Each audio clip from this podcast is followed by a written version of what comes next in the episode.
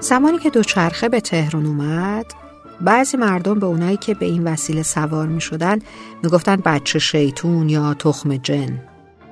معتقدم بودن که راکبین از طرف شیاطین و پریان کمک میشن.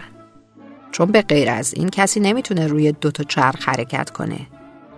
دلیلشون هم این بود که می‌گفتن مرکبی که اگه کسی اونو نگه نداره خودش نمی‌تونه خودشو نگه داره چطوری می‌تونه یکی رو هم بالای خودش بنشونه و راه ببره؟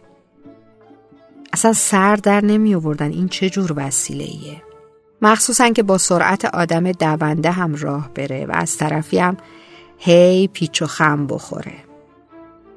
پس این ممکن نیست. مگر اینکه خود اون روروک رو جنها ساخته باشن و کسایی هم که سوارش میشن بچه جنها و شیطونا باشن. اولین بار که دوچرخه به تهران آورده شد دو تا پسر بچه انگلیسی با شلوارک توی میدون مشق اونها رو به نمایش مردم گذاشتن. پیرها و سالمندانی که به تماشاشون رفته بودن بسم الله گویان و لاحول زنان شگفت زده و متعجب انگار به تماشای غول و پریزاد رفته باشن. اومدن دوچرخه رو یکی از علائم ظهور اعلام کردن. اولین دوچرخه سازی که به معنای واقعی هم دوچرخه کرایه می‌داد هم تعمیر می‌کرد صاحب پنج شش تا دکان بالاتر از شمس الاماره بود که کسی بود به اسم حسین آقا شیخ.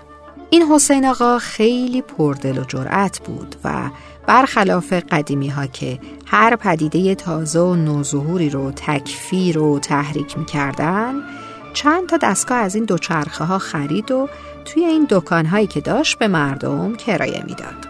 چون این وسیله خیلی زود مورد استقبال نوجوان ها و جوان ها قرار گرفت. بعد از این بود که یه ارمنی به اسم ادیک هم اول خیابون منوچهری تهران یه دکان دیگه برای کرایه و فروش دوچرخه باز کرد. کم کم ترس بقیه کسبه هم ریخت. مردم هم به مرور دوچرخه رو قبول کردن و تازه خوششون هم اومد. و اینجوری شد که دوچرخه تبدیل شد به یک وسیله عمومی.